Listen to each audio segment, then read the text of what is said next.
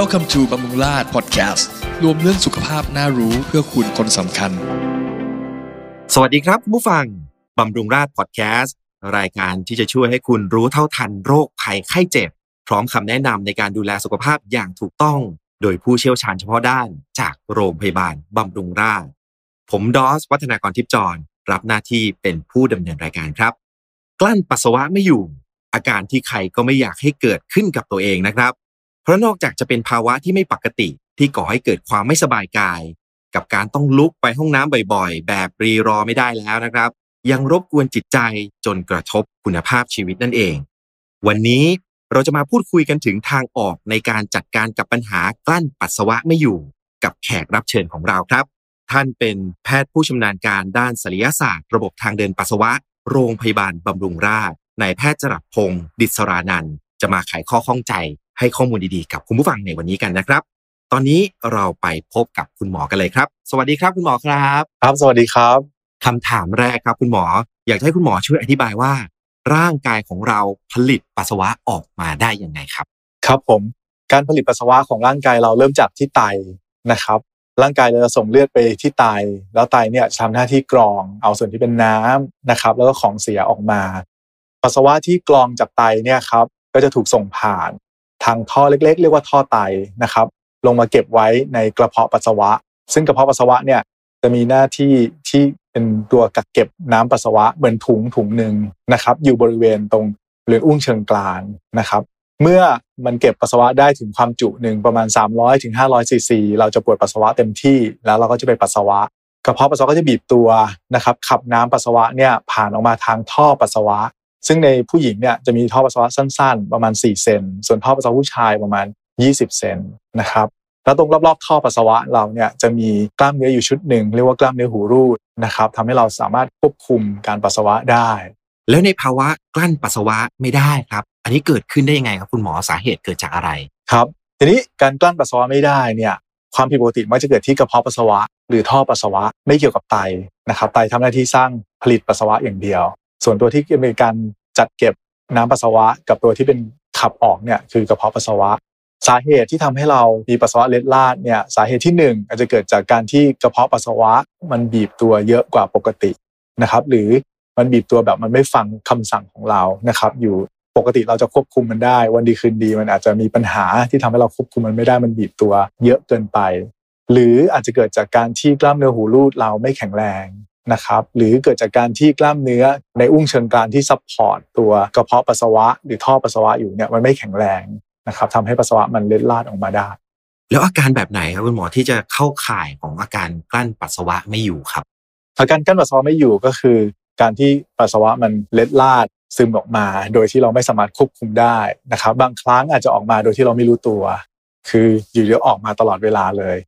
บางครั้ง อาจจะรู้ตัวแต่ควบคุมไม่ได้นะครับ เช่นบางคนจะมีไอจามออกกำลังกาย แล้วมีปัสสาวะเล็ดออกมานะครับ หรือบางแบบเช่น อาจจะรู้สึกว่าปวดปัสสาวะปวดขึ้นมาแบบรุนแรงทันทีทันใด เราไปห้องน้ำไม่ทัน อาจจะไปถึงห้องน้ำละ แต่เราอาจจะถอดเสื้อผ้าไม่ทัน แล้วมันมีการเปื้อนเสื้อผ้าเราอะไรเงี้ยนะครับ อันนี้ก็คือเป็นการเล็ดลาดที่ผิดปกติครับผม แล้วกลั้นปัสสาวะไม่อยู่เนี่ยจริง ๆ แล้วมีกี่รูปแบบครับคุณหมอครับ อาการแตกต่างกันหรือเปล่าครับ แล้วก็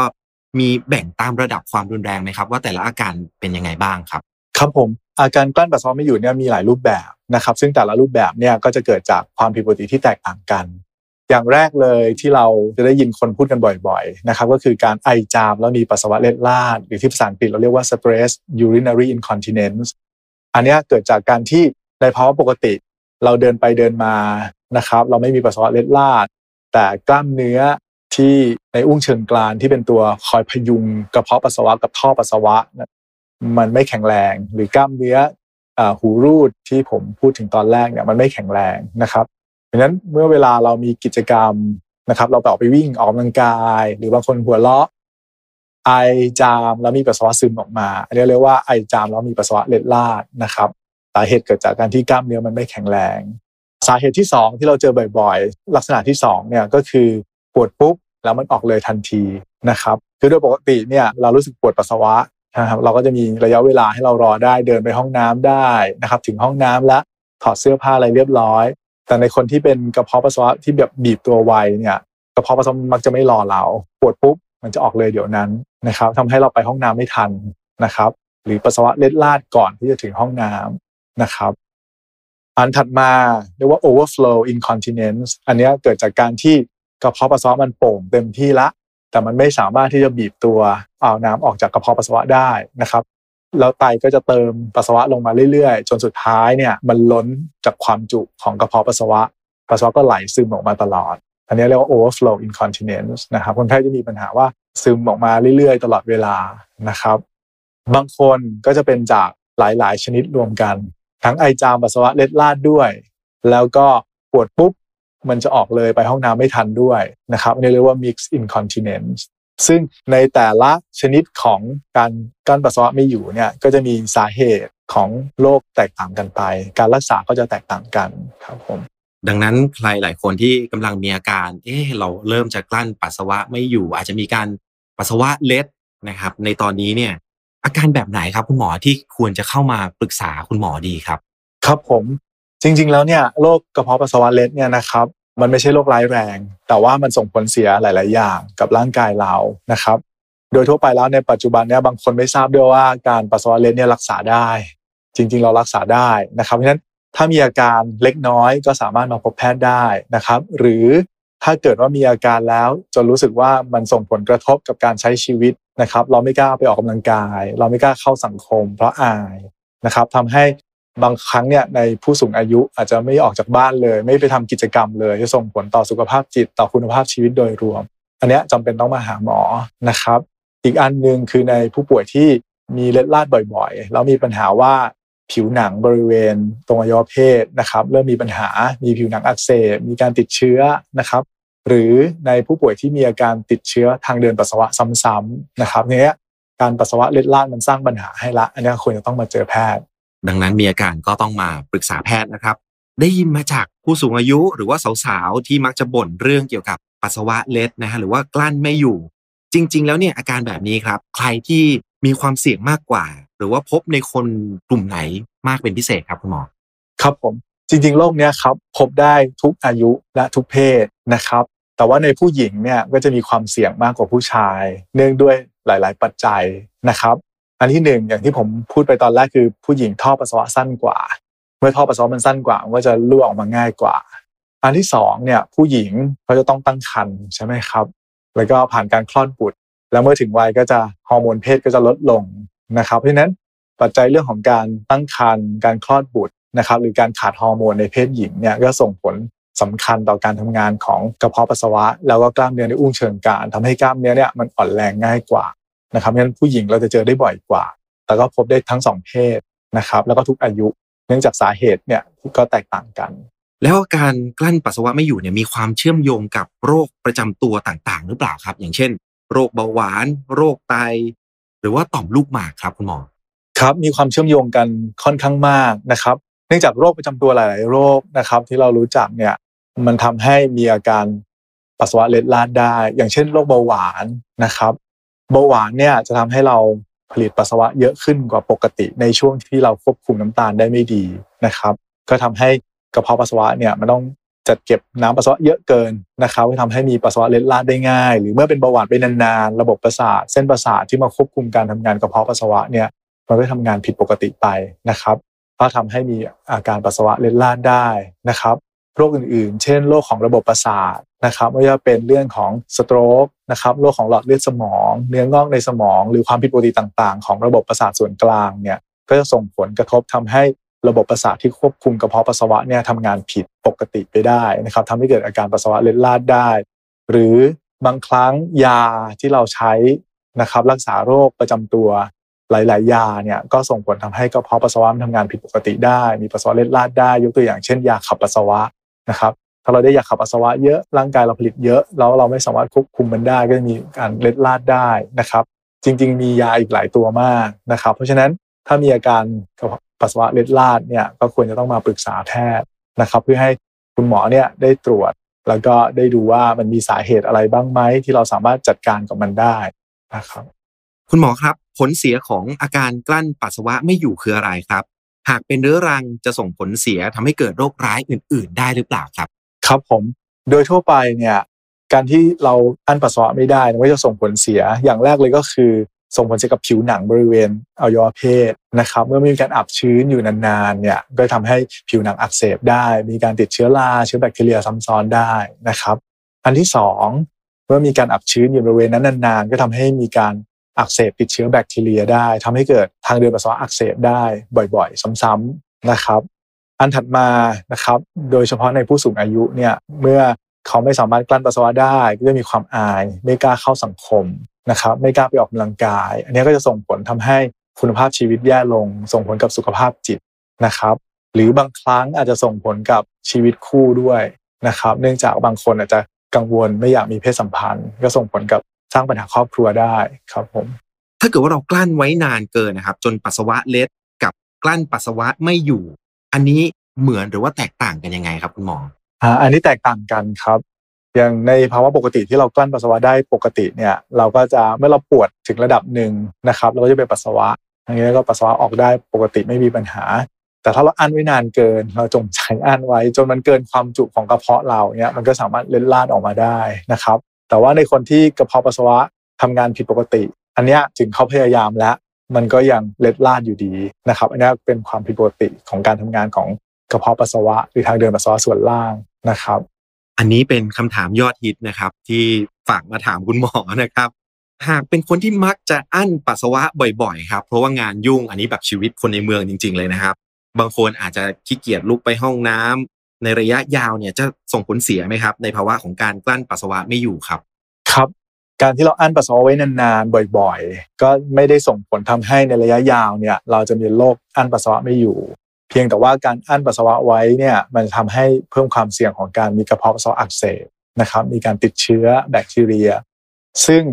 ในขณะที่เรามีการติดเชื้อแบคทีเรีย เกิดกระเพาะปัสสาวะอักเสบเนี่ย ก็จะทำให้กระเพาะมันบีบตัวไวขึ้น จะมีอาการอั้นปัสสาวะไม่อยู่ได้นะครับ ซึ่งอันนี้ก็จะเป็นแค่ชั่วคราว คือการอั้นปัสสาวะไม่อยู่เป็นอาการหนึ่งของโรคกระเพาะปัสสาวะอักเสบเมื่อเรารักษากระเพาะปัสสาวะอักเสบแล้วนะครับ อาการพวกนี้ก็จะหายไปกลับมาเป็นปกติ ก็คือข้อเสียก็คือจะทำให้กระเพาะปัสสาวะอักเสบได้ แต่ไม่ได้ส่งผลทำให้ในระยะยาวเนี่ยเพิ่มความเสี่ยงของการอั้นปัสสาวะไม่อยู่ครับ ดังนั้นการกั้นปัสสาวะไม่อยู่นี่ถือว่าเป็นโรคร้ายไหมครับคุณหมอ อันนี้ต้อง มาปรึกษาแพทย์ไหมครับอ่าไม่ร้ายแรงครับ อย่างที่บอกครับมันจะส่งผลกับคุณภาพชีวิตนะครับในด้านอื่นอาการไหนที่เราต้องเริ่มซีเรียสครับคุณหมอต้องเป็นมากแค่ไหนถึงควรจะมาปรึกษาแพทย์ดีครับๆจริง ๆ แล้วเนี่ยถึงแม้เริ่มมีอาการนิดๆหน่อยๆก็มาปรึกษาแพทย์ได้เลยนะครับ อย่างที่บอกครับการทำงานผิดปกติของทางเดินปัสสาวะส่วนล่างเนี่ยมันอาจจะเป็นอาการหนึ่งของโรคอื่น ๆ ที่แอบแฝงอยู่ ซึ่งเราอาจจะไม่รู้นะครับเพราะฉะนั้นเมื่อเริ่มมีอาการเนี่ยมาตรวจได้เลยนะครับ หรือหรือถ้าเกิดยังอายหมออยู่นะครับ ถ้ารู้สึกว่าอาการพวกนี้มันเริ่มส่งผลกระทบกับการใช้ชีวิตประจำวันนะครับ เริ่มไปทำงานก็ไม่มีความสุขละ เดินทางไปทำงานแล้วมีปัญหา หรือว่าไม่กล้าไปออกกำลังกาย การเข้าสังคมเราน้อยลงแบบนี้ก็ควรจะต้องรีบมาปรึกษาแพทย์ครับดังนั้นถ้าเกิดว่ามีอาการให้รีบมาตรวจนะครับแล้วก็ที่สำคัญไม่ต้องอ่านคุณหมอ คุณหมอมีวิธีการตรวจวินิจฉัยยังไงครับ แล้วก็มีมีการรักษาที่ปัจจุบันรักษาได้หายขาดได้เลยหรือเปล่าครับสำหรับการกลั้นปัสสาวะครับครับ อาการกลั้นปัสสาวะไม่อยู่เนี่ยรักษาหายขาดได้ ขึ้นอยู่กับว่าสาเหตุเป็นจากอะไรเราจะรักษาที่สาเหตุนะครับนี้ขั้นตอนในการตรวจรักษาเนี่ยนอกจากประวัติแล้วนะครับหมอจะตรวจร่างกาย ในผู้หญิงอาจจะต้องมีการตรวจภายในนะครับ แล้วก็ตรวจระบบการทำงานของระบบประสาทนะครับ ดูว่ามีความผิดปกติของการทำงานของระบบประสาทหรือเปล่าทีนี้การตรวจเบื้องต้น เช่นการตรวจปัสสาวะนะครับ ดูว่ามีการอักเสบติดเชื้อไหม บางครั้งอาจจะต้องมีการอันตราซาวดูกระเพาะปัสสาวะ แล้วก็ที่สำคัญอีกอันนึงก็คือการตรวจดูว่าหลังจากที่คนไข้ปัสสาวะเสร็จแล้วเนี่ยมีน้ำปัสสาวะค้างอยู่ในกระเพาะปัสสาวะเยอะหรือเปล่านะครับ ซึ่งอันเนี้ยจะช่วยให้คุณหมอสามารถแยกประเภทได้ว่าคนไข้เนี่ย มีการกลั้นปัสสาวะไม่อยู่แบบไหนนะครับ ซึ่งก็จะนำไปสู่การเลือกวิธีการรักษาอีกทีหนึ่งนะครับการตรวจพิเศษอื่นๆนะครับที่เราไม่ได้ทำทุกราย เช่น การส่องกล้องตรวจกระเพาะปัสสาวะนะครับ การตรวจการทำงานของกระเพาะปัสสาวะ หรือที่เราเรียกว่าการตรวจทางยูโรพลาสาหรือยูโรไดนามิกเนี่ยอันนี้ก็จะทำแค่บางรายนะครับ ไม่จำเป็นต้องทำทุกคนในผู้ป่วยที่ คุณหมอตรวจละไม่แน่ใจจริง ๆ ว่ากระเพาะปัสสาวะมันผิดปกติแบบไหน หรือมีความรุนแรงของการบีบตัวผิดปกติมากน้อยแค่ไหนครับครับวิธีที่ใช้ในการรักษาอาการกลั้นปัสสาวะไม่อยู่คืออะไรครับ คุณหมอ แล้วขั้นตอนเป็นยังไงครับ ครับผมเนื่องจากการกั้นปัสสาวะไม่อยู่เนี่ยมีหลายหลายแบบอย่างที่บอกไปนะครับงั้นถ้าเราตรวจเจอสาเหตุ เราก็จะรักษาที่สาเหตุเป็นหลัก ซึ่งแต่ละคนเนี่ยวิธีการรักษาก็จะแตกต่างกัน แต่ถ้าจะให้สรุปคร่าวๆเนี่ย อันดับแรกเลยนะครับจะเริ่มจากการปรับเปลี่ยนพฤติกรรมบางอย่าง ที่เพิ่มความเสี่ยง หรือว่าทำให้อาการปัสสาวะเล็ดลาดเนี่ยมันรุนแรงมากขึ้น อันที่สองคุณหมออาจจะเริ่มให้ยาเป็นยากิน เพื่อทำให้เราสามารถควบคุมการทำงานของกระเพาะปัสสาวะได้ดีขึ้นนะครับถัดมาถ้ายาไม่ดีขึ้นก็จะมีการผ่าตัดนะครับ ซึ่งการผ่าตัดรักษากระเพาะปัสสาวะเล็ดลาดเนี่ยก็มีหลายชนิดหลายแบบนะครับ ขึ้นอยู่กับความผิดปกติว่าเป็นแบบไหนครับซึ่งส่วนใหญ่แล้วเนี่ย เราสามารถรักษาให้กลับมาใช้ชีวิตได้อย่างปกติครับผมใช้เวลานานในการตรวจไหมครับคุณหมอครับ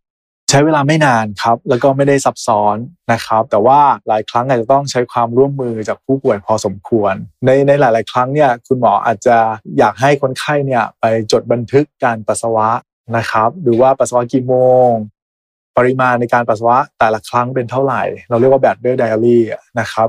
ซึ่งอันเนี้ยมันจะ เป็นข้อมูลที่ช่วยคุณหมอได้มากนะครับจะสามารถทำให้เห็นภาพชัดเจนว่าคนไข้ปัสสาวะบ่อยแค่ไหน ปริมาณแต่ละครั้งเป็นยังไงนะครับ ปัญหาที่เกิดมักจะเกิดช่วงไหน ซึ่งอันเนี้ยบางทีเราให้คนไข้ไปทำแล้วคนไข้ไม่สะดวกจดนะครับทำให้ข้อมูลมันบางทีมันไม่ชัดเจน แต่ว่าก็เข้าใจว่าบางทีการให้ไปจดบันทึกการปัสสาวะเนี่ยมันอาจจะ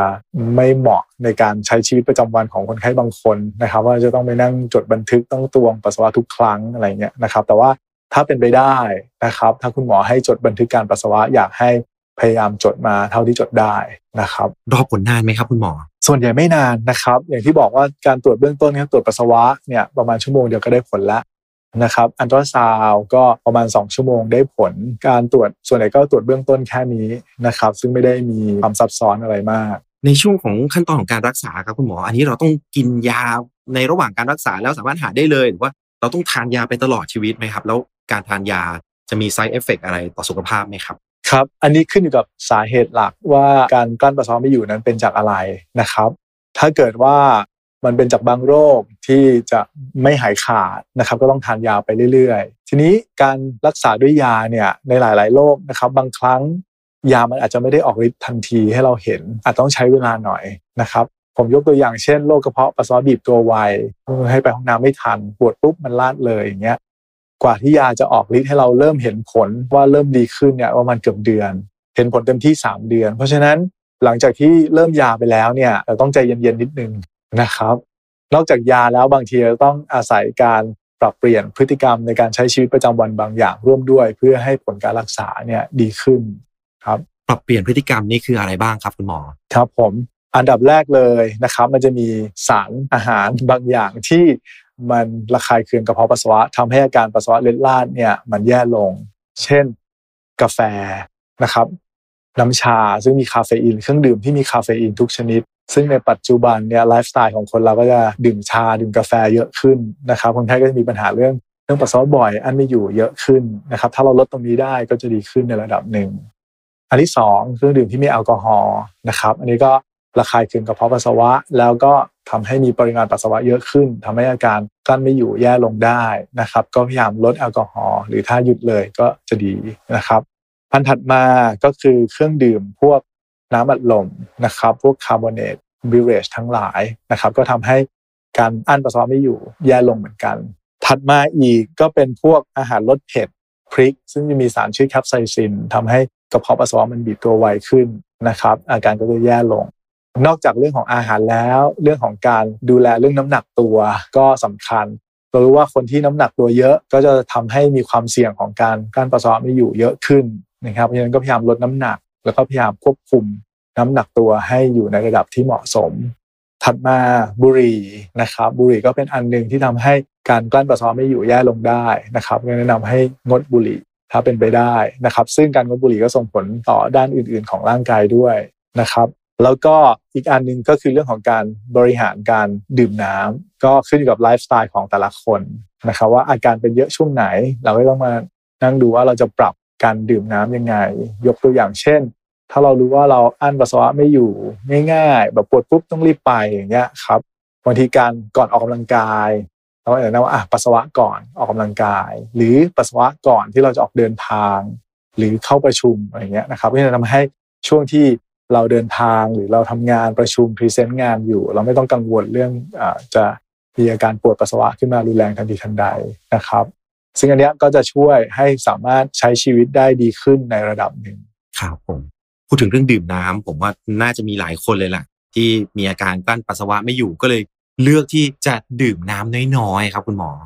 เพื่อที่จะได้ไม่ต้องปัสสาวะบ่อยๆอะไรเงี้ยนี้คุณหมอมีคำแนะนํำไหมฮะ พอดื่มน้ำน้อยมากเนี่ยครับโอเค อาการปัสสาวะกลั้นไม่อยู่มันอาจจะดีขึ้นจริงนะครับแต่ในในหลาย ๆ ครั้งเนี่ยถ้าเราดื่มน้ำน้อยมาก จนเราท้องผูก อาการท้องผูกเนี่ยก็ทำให้อาการปัสสาวะเล็ดลาดแย่ลงได้เหมือนกันนะครับเพราะฉะนั้นการดื่มน้ำน้อยลงทั้งวันเนี่ยนะครับไม่ได้เหมาะกับคนที่อั้นปัสสาวะไม่อยู่นะครับ เพียงแต่เราอาจจะใช้วิธีการลดปริมาณน้ำในบางช่วงของวัน ให้เหมาะกับกิจกรรมประจำวันของเรานะครับ แต่ว่า ปริมาณน้ำดื่มทั้งวันเนี่ยก็ควรจะอยู่ในปริมาณที่เหมาะสมอยู่ พูดถึงเรื่องของขั้นตอนการรักษาครับในขั้นตอนสุดท้ายครับคุณหมอนั่นก็คือการผ่าตัดนะครับ การผ่าตัดเนี่ยโอกาสสาเร็จนี้มีมากไหมครับคุณหมอ ถ้าสมมติว่าเราหลังจากผ่าตัดแล้วเนี่ยมีโอกาสที่จะกลับมาเป็นเหมือนเดิมได้อีกไหมครับปัจจุบันนะครับการผ่าตัดที่เราใช้มากๆเนี่ยคือการผ่าตัดรักษาโรคไอจามปัสสาวะเล็ดลาดนะครับหรือในคนที่ออกกำลังกายแล้วเล็ดลาด การผ่าตัดเนี่ยใช้เวลาแค่ไม่กี่นาที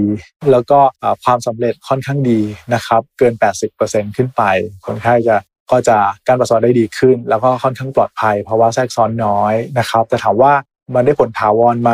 มันก็อาจจะไม่ได้แบบถาวรร้อยเปอร์เซ็นต์แต่ถ้าเกิดว่ามันมีปัญหาใหม่ เราก็สามารถจัดการกับมันใหม่ได้เราก็จะมี step ของการรักษานะครับ ซึ่งเราก็จะปรับให้เหมาะกับคนไข้แต่ละคน ครับผม อีกหนึ่งเรื่องที่หลายคนอยากรู้เลยครับ ว่านอกจากการรักษามีหลายวิธีอย่างที่คุณหมอได้กล่าวไปแล้วนะครับ อีกหนึ่งวิธีก็คือการออกกำลังกายหรือว่าเอ็กซ์ไซส์นั่นเองนะครับ หรือหลายคนอาจจะรู้จักกับการกายภาพบำบัดอะไรแบบนี้ อันนี้ช่วยได้ไหมครับ ในเรื่องของการรักษาภาวะกลั้นปัสสาวะไม่อยู่ครับคุณหมอ ครับผมการออกกำลังกายให้กล้ามเนื้อบริเวณอุ้งเชิงกรานกับกล้ามเนื้อหูรูดเราทำงานได้ดีขึ้น แข็งแรงขึ้นเนี่ยช่วยได้ชัดเจนนะครับ วิธีการออกกำลังกายหลักๆ เราอาจจะเคยได้ยิน Kegel exercise การฝึกขมิบกล้ามเนื้อหูรูดนะครับทีนี้การฝึกขมิบเนี่ยยิ่งทำเยอะยิ่งดีนะครับ แล้วการออกกำลังกายแบบเนี้ยไม่เสียค่าใช้จ่าย ไม่ส่งผลเสียอะไรกับร่างกายเลยนะครับ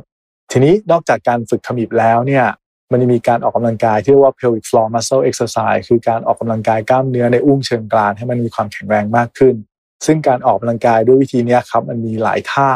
ซึ่งนะผมแนะนำว่าถ้าสนใจก็เข้ามาปรึกษานักกายภาพบำบัดที่บำรุงราษฎร์ได้นะครับนักกายภาพก็จะสอนว่ามีท่าไหนบ้างที่จะช่วยให้กล้ามเนื้อในอุ้งเชิงกรานของเราเนี่ยแข็งแรงขึ้นทำงานได้ดีขึ้นนะครับ ช่วยให้การกลั้นปัสสาวะไม่อยู่เนี่ยดีขึ้นครับผมหรือเป็นการป้องกัน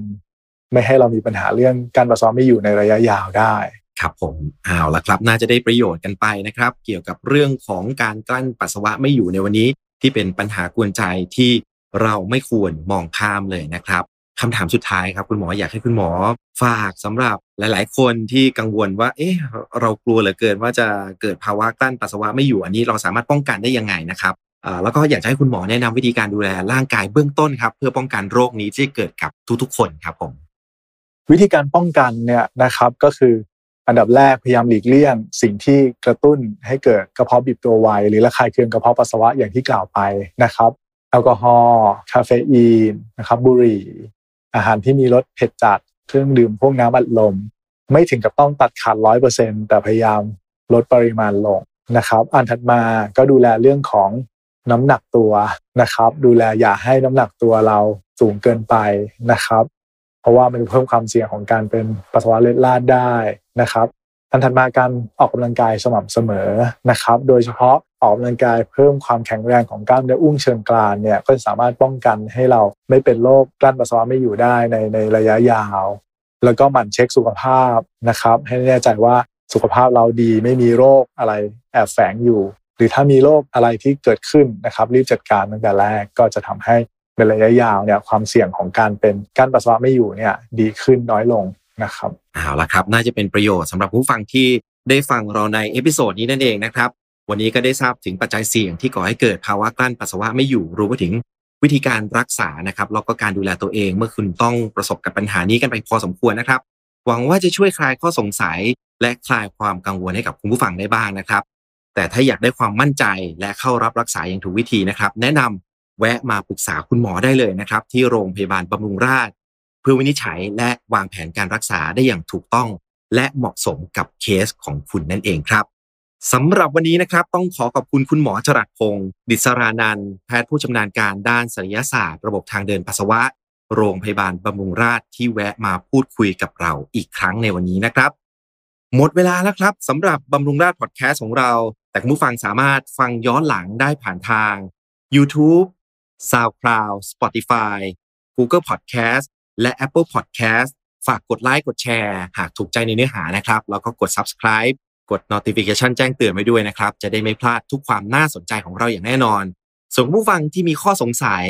สามารถฝากคำถามไว้ในคอมเมนต์ด้านล่าง หรือส่งคำถามมาได้ที่บำรุงราช YouTube ก็ได้นะครับ ส่วนตอนนี้ผมและคุณหมอคงต้องลาคุณฟังไปก่อน พบกันใหม่ EP หน้า สวัสดีครับ สวัสดีครับ